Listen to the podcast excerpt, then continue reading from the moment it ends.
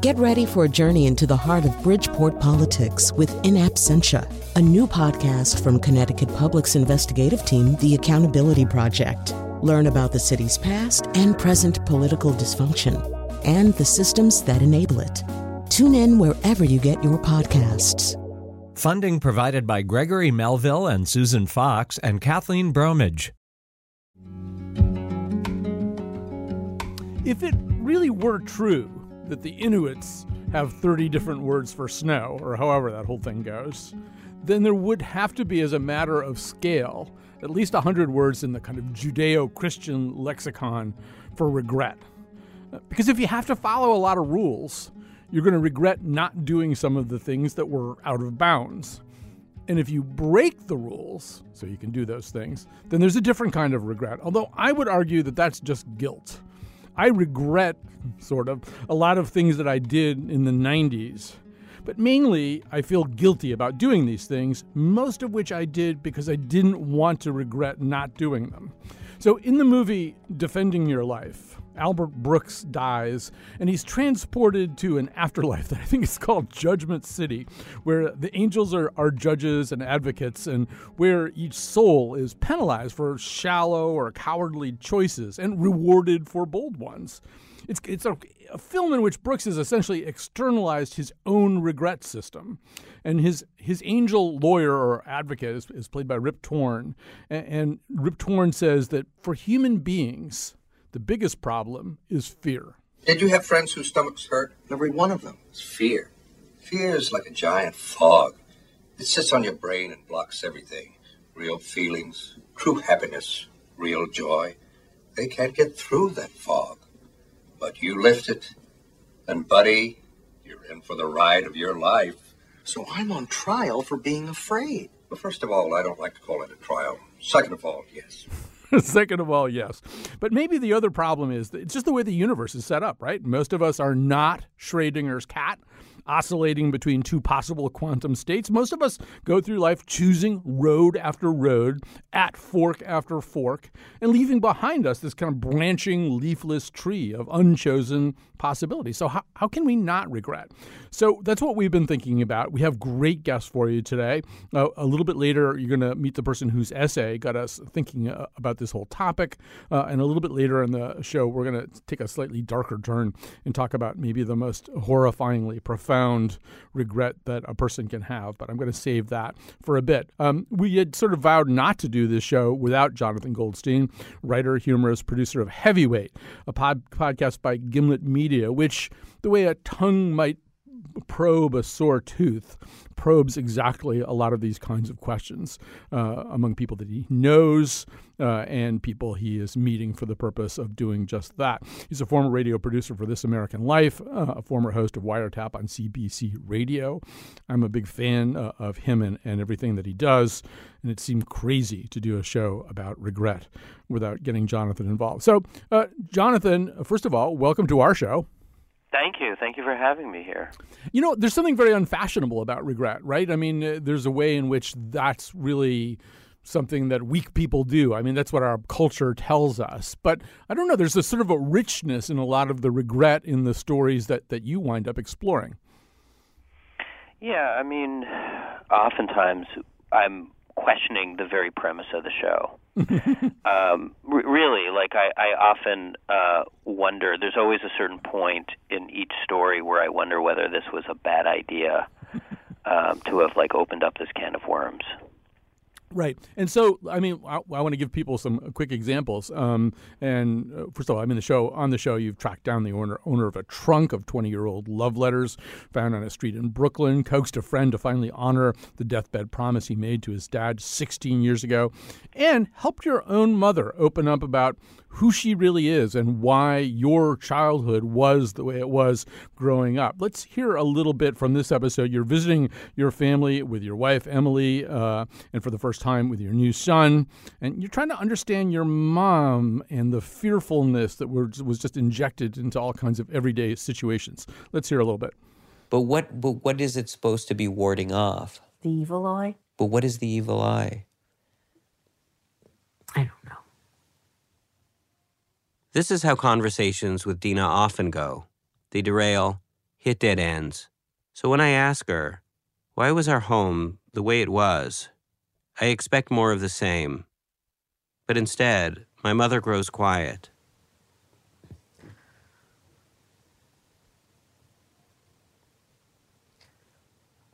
I worry.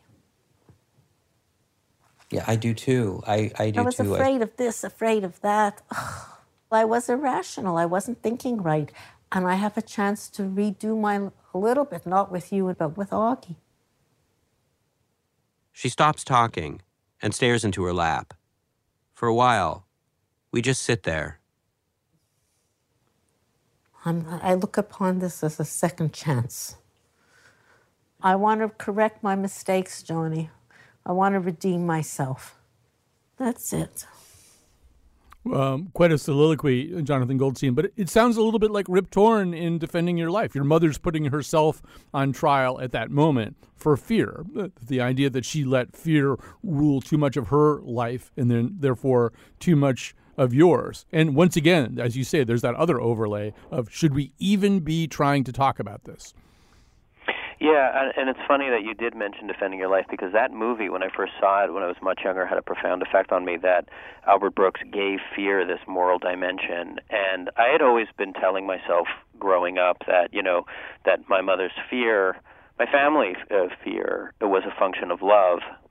And I was having that conversation with a therapist who said, you know, some people might even say that fear is the opposite of love, and that, you know, that love is the transcendence of fear. And that's something that Albert Brooks picks up on, and ultimately in that story with my mother, I mean, she's talking about getting another chance with Augie, who is my infant son, and, you know, I come to this conclusion, which has to do with how life is a series of, you know, on one hand there's the regret, but then there's the second chances and the third chances and the fourth chances, and how parenthood is a redo of your own childhood, and grandparenthood is a redo of your parenthood.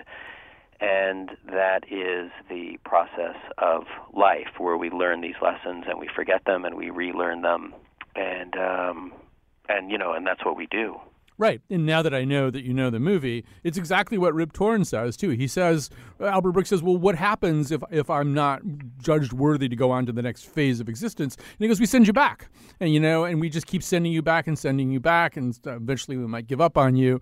But that's pretty much the way that episode of your podcast ends, too. Not that you're literally sent back to a different incarnation to do this all over again, but time and iterative generations send us back to the same set of choices that existed in our childhoods.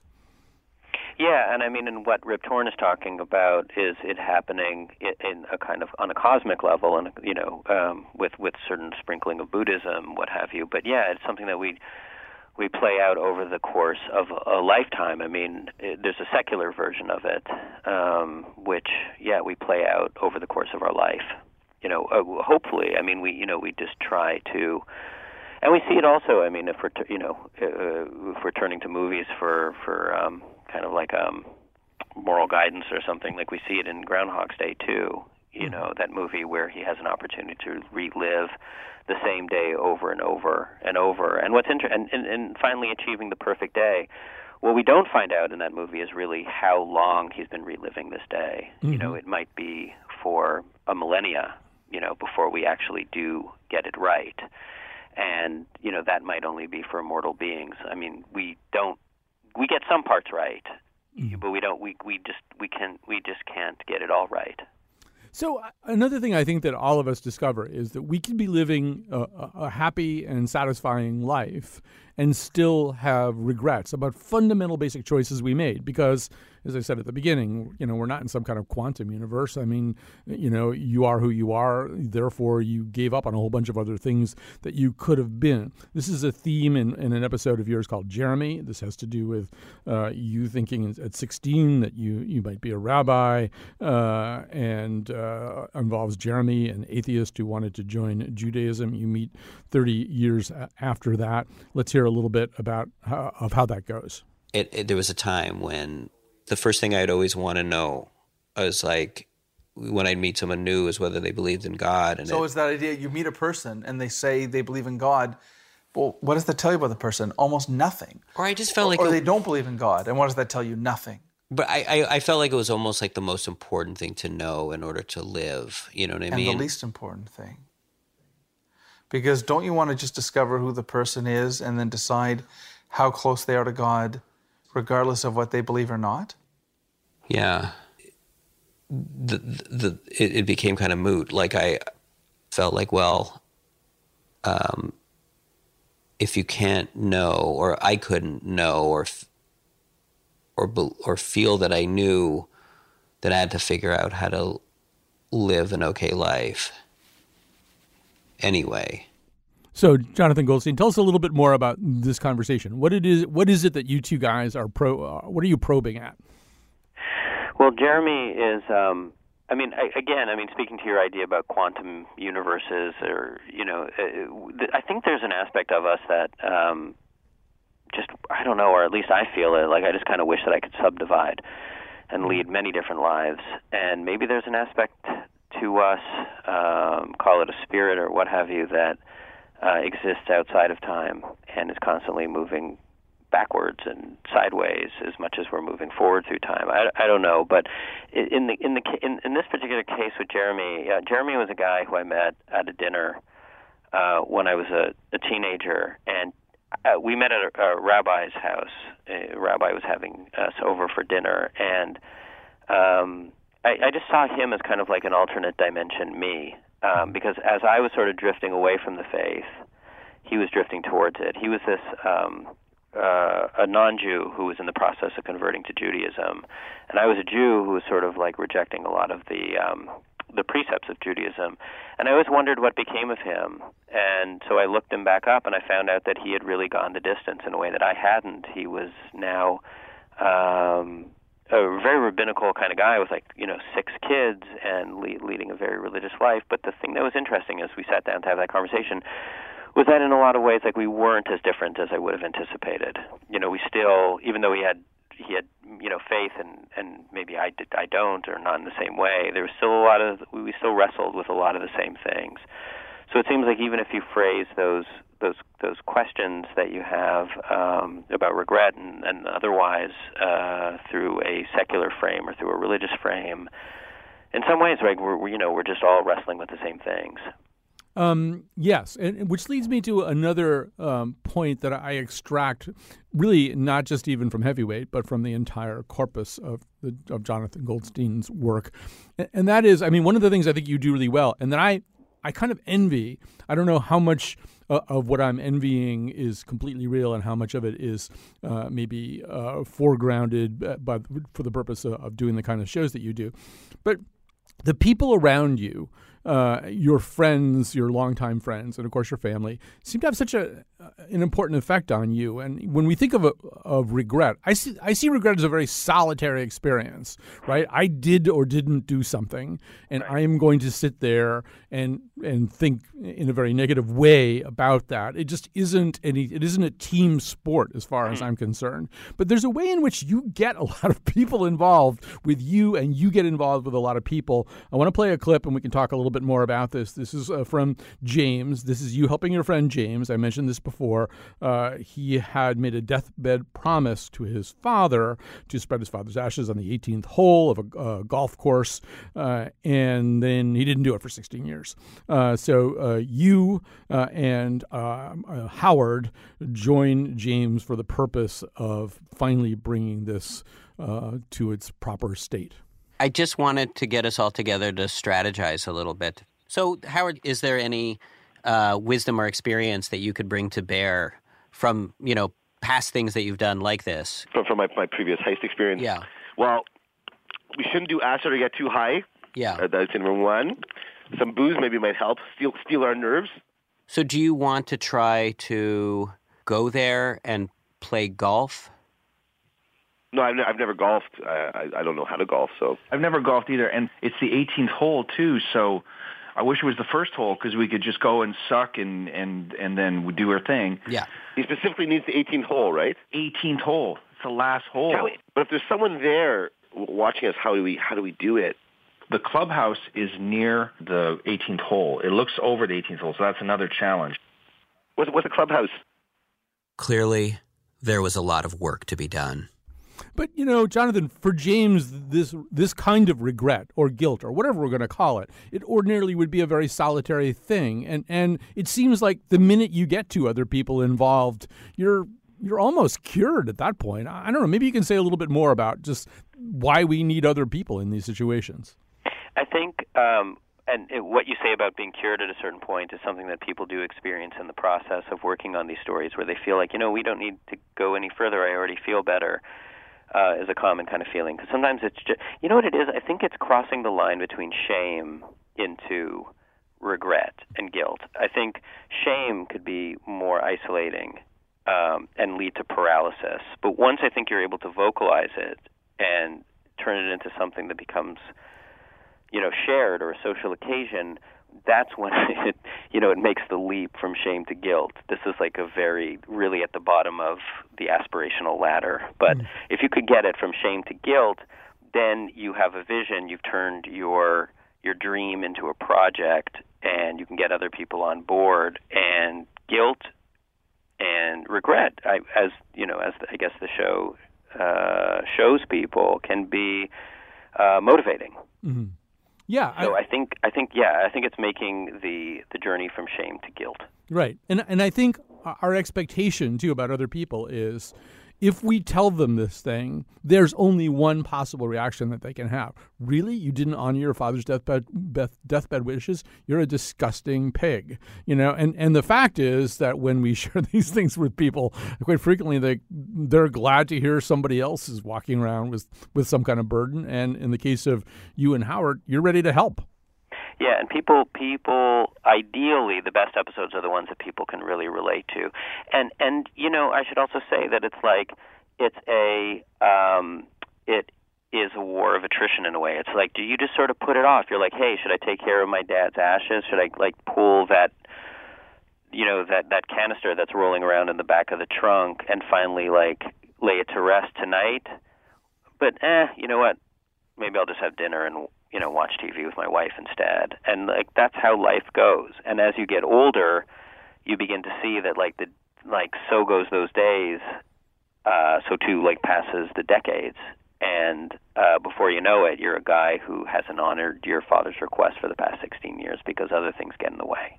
All right, let's just talk about one more episode here.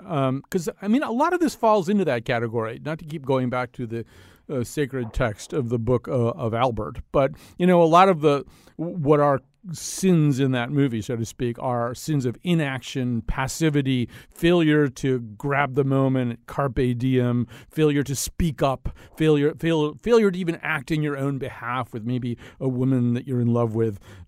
So here we've got Kendra. She's a woman who found a suitcase. It's full of letters.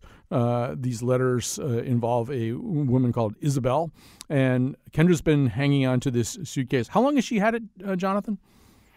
Kendra, at the time that I saw her, boy, it was a sizable chunk of time. Yeah. Like it was several years at the very least.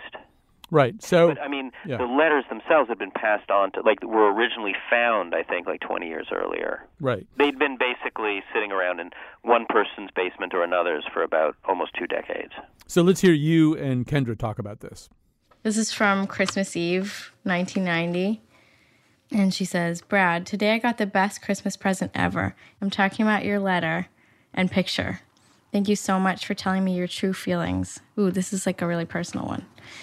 You should not be afraid that I won't be there for you when you might need me. I want to be there. You are my boyfriend and friend also. To me, you're more important than any other friend I have. I guess that with time, our trust toward each other will grow. Just as each day, I feel I know you a little bit more. Believe me, I'm also scared of getting hurt. I figured that if I'm scared that you might hurt me and you're scared that I might hurt you, then it must mean that we both know we don't want to hurt the other person. No? The last thing I would want to do is to hurt you or even see you hurt. It's so romantic. It's just so, it's so vulnerable. They both were so afraid of getting hurt. And that's how people always go into relationships, you know. And then probably at least one of them did get hurt in the end. So, Jonathan, we talk about baggage. We talk about emotional baggage. This is literally emotional baggage, somebody walking around with a bag of somebody else's emotions. Say a little bit more about the meaning of this story ultimately to you. Well, so where the story led me to was, so this was like 5 years worth of correspondence from the one side correspondence, the young woman who was writing these letters, and they were found on a corner in Brooklyn, a street corner, in a suitcase. And my idea was to get these letters back to the woman who had written them all these years later, because it seemed like it was such a a peephole onto that particular moment in her life all those years ago. Like, it was like finding all these journals and stuff, and you know, assuming that everybody's like me, I thought she was going to be thrilled to be reunited with these letters, but as I was to learn, she didn't care. Like, she was like, that's the past, and I've moved on with my life, and I don't need them. And she described herself as someone who never has ever saved any letters that were sent to her, and keeps her inbox, you know, her email inbox completely empty, deleting emails as she reads them. Essentially, she was the exact opposite of me. And we ended up at the end of the episode just having a conversation where we were trying to persuade each other of our philosophies, you know, about, like, where I was saying, you know, that it's interesting to see the ways in which, not only the ways in which we've changed when we look back at who we were in the past, but the ways in which we've remained the same, and trying to locate, you know, call it what you will, that thing that persists, a soul, or, you know, that essence. And her philosophy was, you know, you learn from the past and you let it go, and that's it. And it was kind of like these dueling viewpoints, you know, which I hopefully, you know, people listening could kind of like relate to both sides to some extent. Yeah, and I want to end here that we're about to talk in our next segment to Karina Chicano, whose essay kind of prompted our exploration of this whole topic. But she mentions in her essay a piece written by a friend of hers, and I looked up this piece, and her friend had sort of noticed the degree to which the phrase "no regrets" had kind of become a pervasive, multifarious brand. So it turns out there are a lot of tattoo parlors across the United States that are called No Regrets. And it's also a Long Beach accessories shop, and it's the title of Ace Frehley's memoir. I believe he's a member of the rock group Kiss. It's a Southern California mini truck club. It's the name of somebody's beach house that they rent out on Airbnb or something. There's a No Regrets stationery store and a No Regrets career academy. And there's this kind of sense that that's really the bodhisattva state, you know, is to have no regrets. But, you know, to the point that you just made about those two differing viewpoints, it seems to me no regrets is this kind of spiritually barren state. If you don't have any regrets, are you even human? Yeah, I mean, hearing what you're saying is like making me feel like I should open up a tattoo removal place next door called Regrets. I mean, I think ultimately, yes, we do want to get to a place of no regrets, ultimately. But I think sometimes it's just as though we've leapfrogged over a lot of regretting in order to just like blanketly say, yep, you know, like wiping our hands, you know, clean of the whole thing and saying no regrets. I think like sometimes it's confused with moral reckonings or being a reflective human being. I don't think I'd want to hang out very much with like someone who truly believed that they had no regrets, like Gene Simmons or something. I think it's something that we can aspire towards, and hopefully we'll feel like that on our deathbed. But I think just glibly getting yourself a tattoo that says no regrets, you might be jumping the gun. Right. Jeffrey Dahmer probably has no regrets. All right, so we're going to stop here, but I hope that if you haven't discovered Jonathan's podcast, Heavyweight, now you're going to do that. It's part of the Gimlet Media Group. Jonathan Goldstein, thank you for being part of this show. Thank you so much for having me. It was really a pleasure. All right. So we're going to take a break. We're going to then introduce you to the person who really kind of started us down this path with her essay.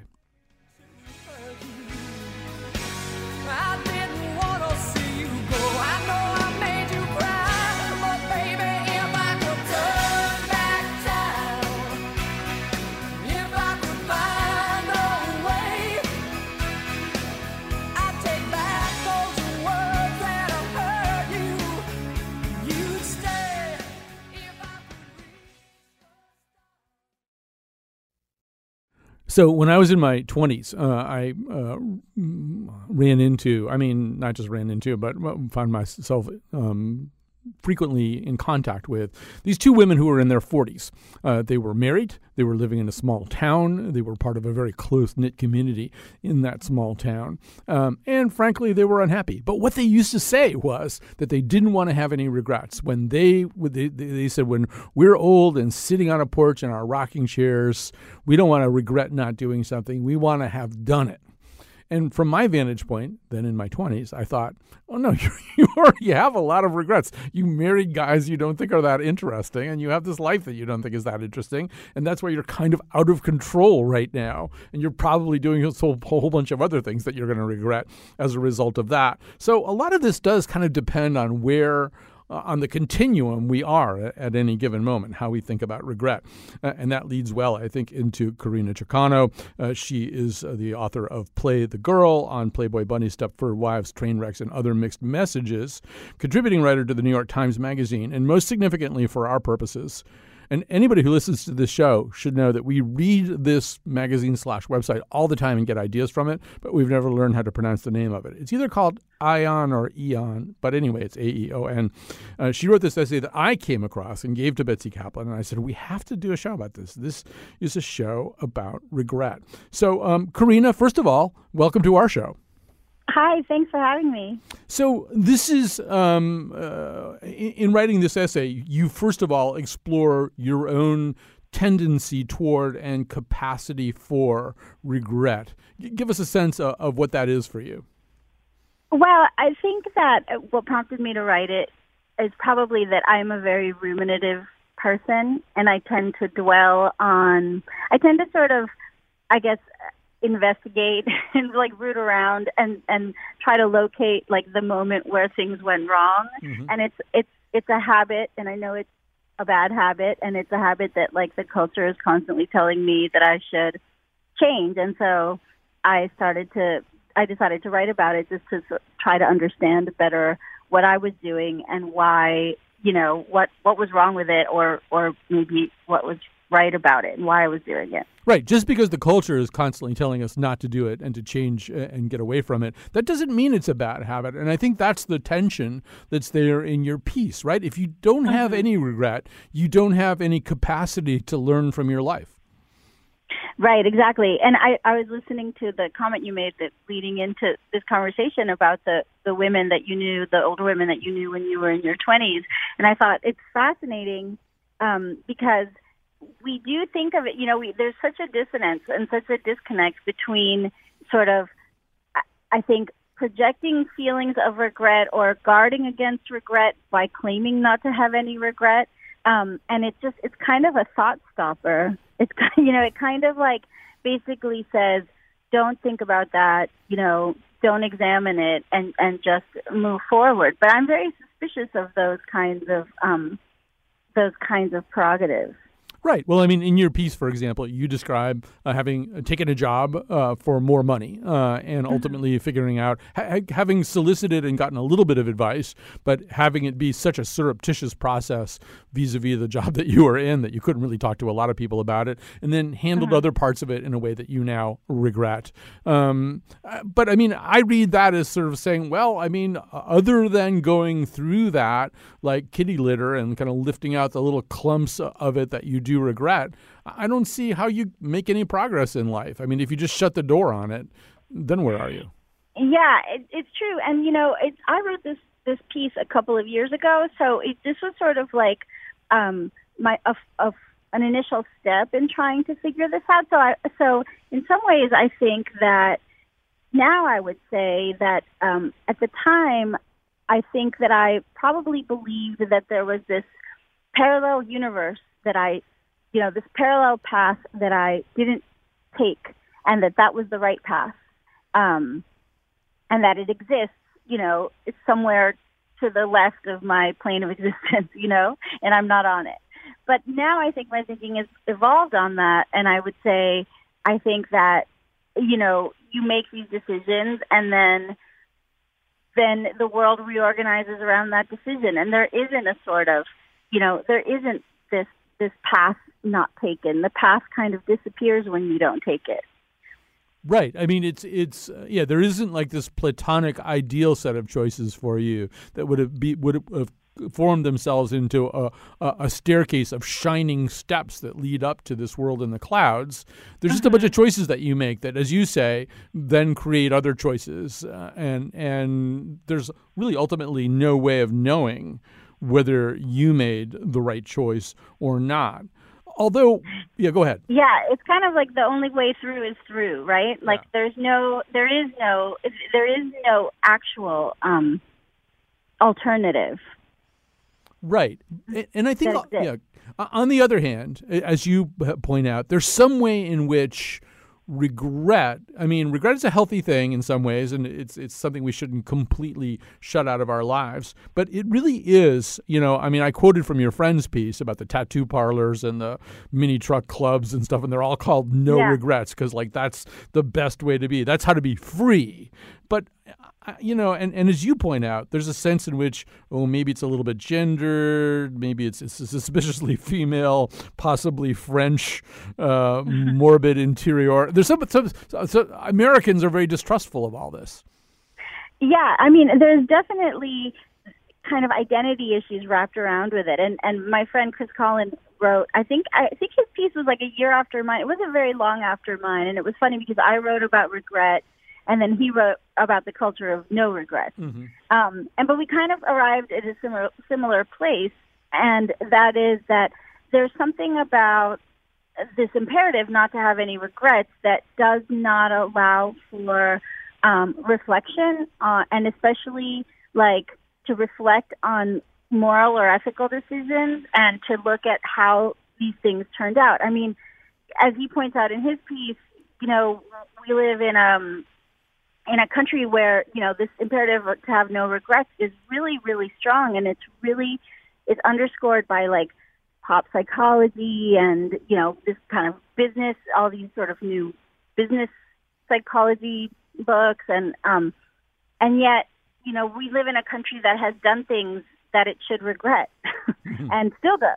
And if we always, think of ourselves as, the exception and always on the side of, all that is good and right, we just lose the capacity to own a mistake and correct for it. And that is really dangerous, I think. And it's sort of, it leads us to kind of where we are now with this sort of, this inability to really, to really own mistakes.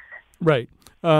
We had a long conversation on the show on Monday about this kind of almost sought-after loneliness of our country right now. We don't really want to even share our thoughts with anybody else or share the planet with anybody else, and I think this is one symptom of it. Karina Chicano, thank you so much for your time today, and thank you so much for getting us started with the essay that you wrote about regret for either Aeon or Ion or Aeon. I don't know how to pronounce it either, but it's a great magazine. I wonder if it's terrific. I wonder if their offices, they like say it different ways too. All right. Thanks very much for being with us today. We're going to take a little break right now. We're going to come back. We wanted to leave a lot of time at the end here for this one. We're going to take a somewhat dark turn. We're going to go to a very dark place. But in that dark place, there might be some little pinpricks of light that are worth looking for.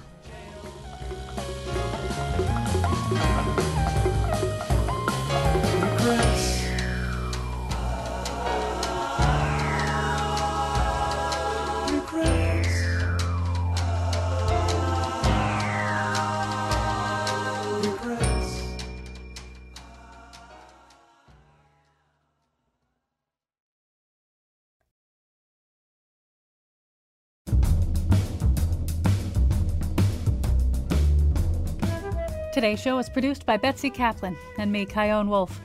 We could have had Albert Brooks as a guest. Why didn't we think of that? Damn it.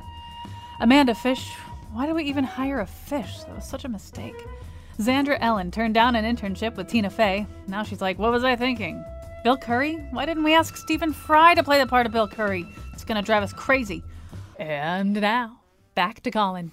So we've been talking about regret in a kind of a quotidian context, right? Because just regret is something, one way or another, it's a little motor skill, a reflex that we have. We do it all the time. We look back. Most of the choices and things that we regret are, you know, not world-shattering. They're, why didn't I go out with that person? Why did I act that way in that particular situation? Why didn't I speak up?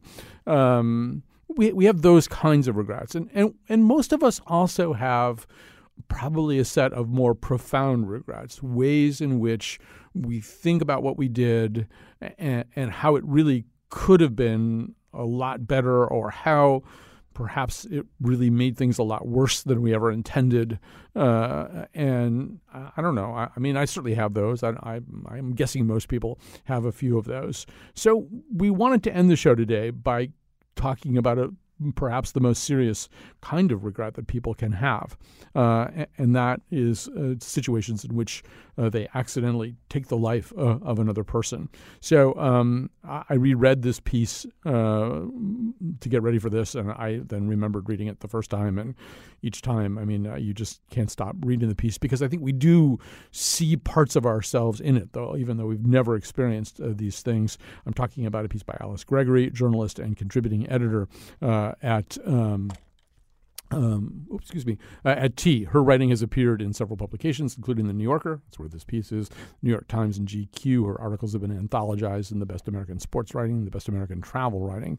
So in September of last year, she wrote this piece for The New Yorker. It's called The Sorrow and Shame of the Accidental Killer.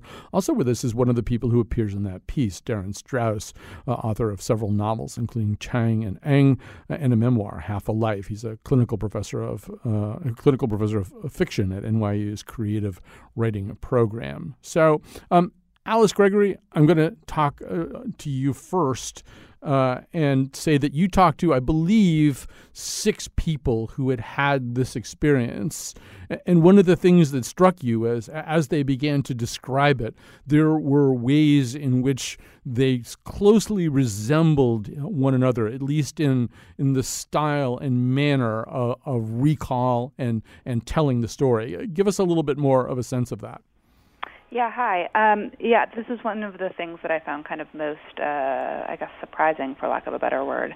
Their accounts were really, I would say, eerily similar, kind of the exact just structure of the way they would tell the story and the sorts of mundane details that they would pick up on and recall were all really, you know, basically all exactly the same, which I think is interesting considering the fact that most of us who haven't kind of had to go through something like this would think this is a really singular experience, and in certain ways it is, but, you know, the accounts of people who have actually gone through it themselves seems to suggest that there is something elemental, either in the experience or in the way that they've come to think about it after the fact.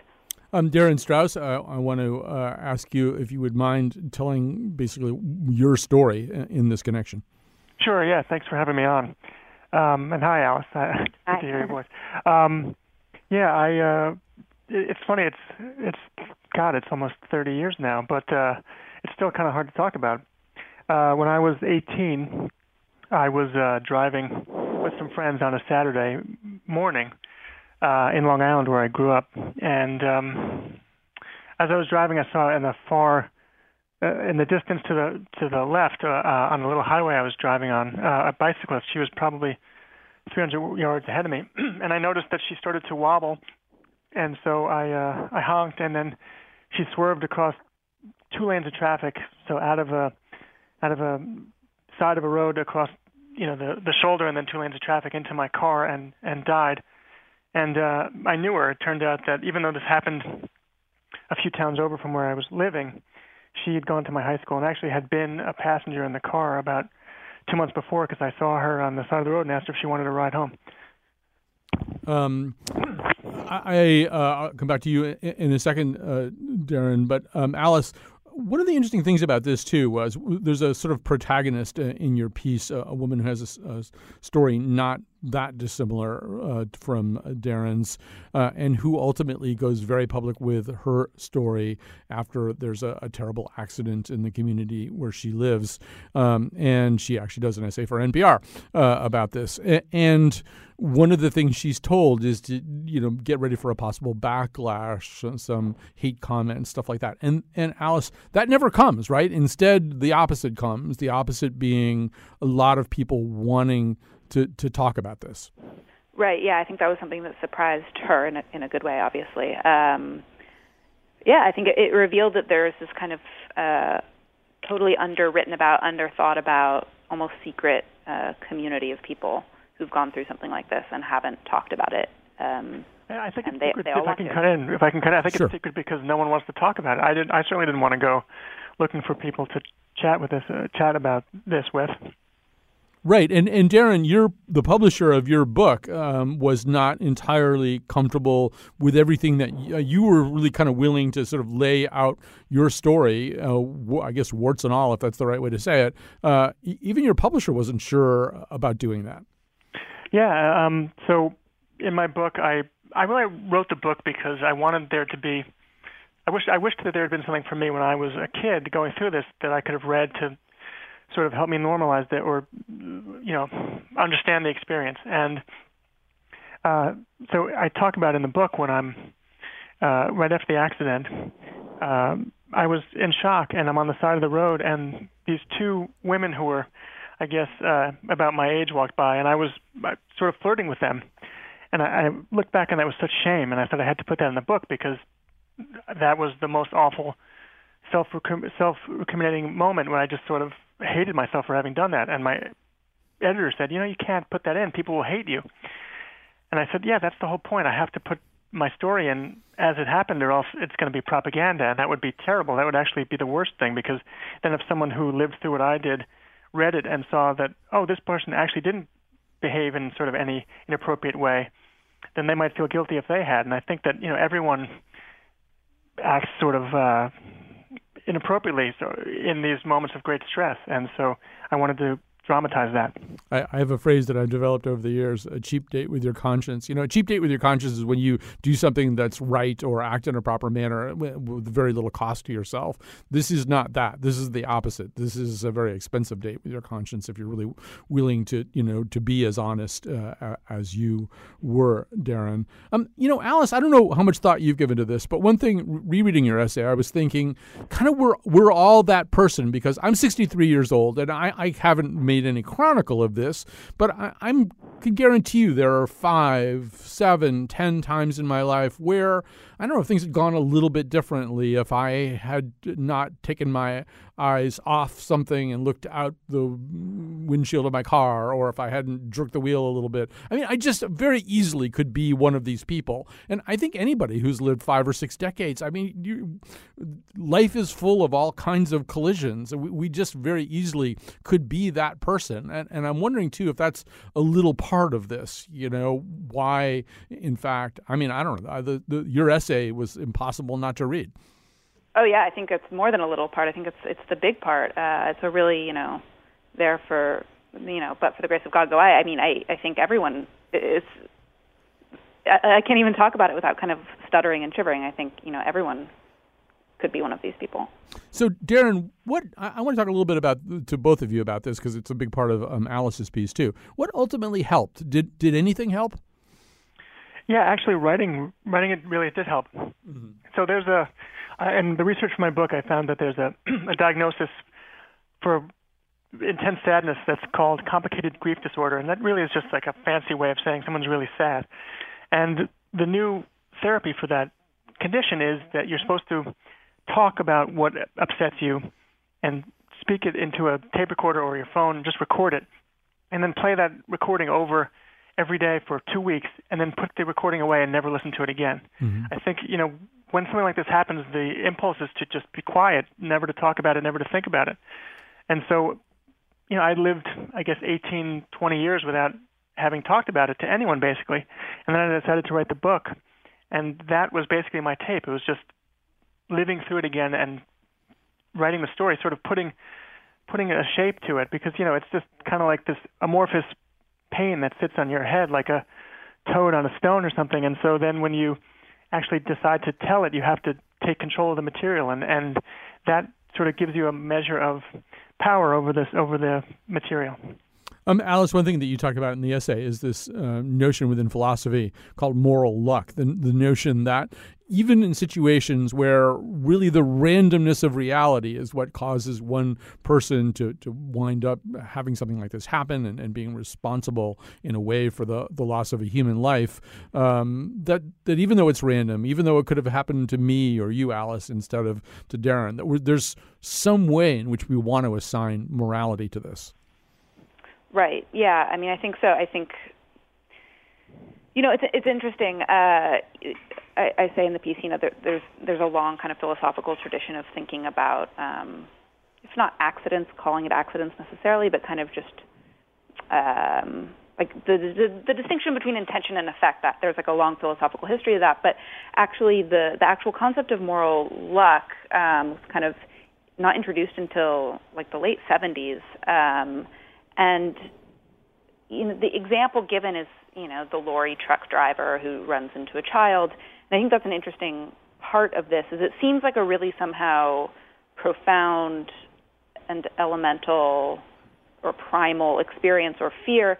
But then when you start thinking about it, it's actually perhaps not so surprising that this wasn't thought about directly by philosophers until quite recently, just because the tools for accidentally killing people like literally didn't exist until quite recently, right? Like in the deep past, I don't know how you would have accidentally killed another person.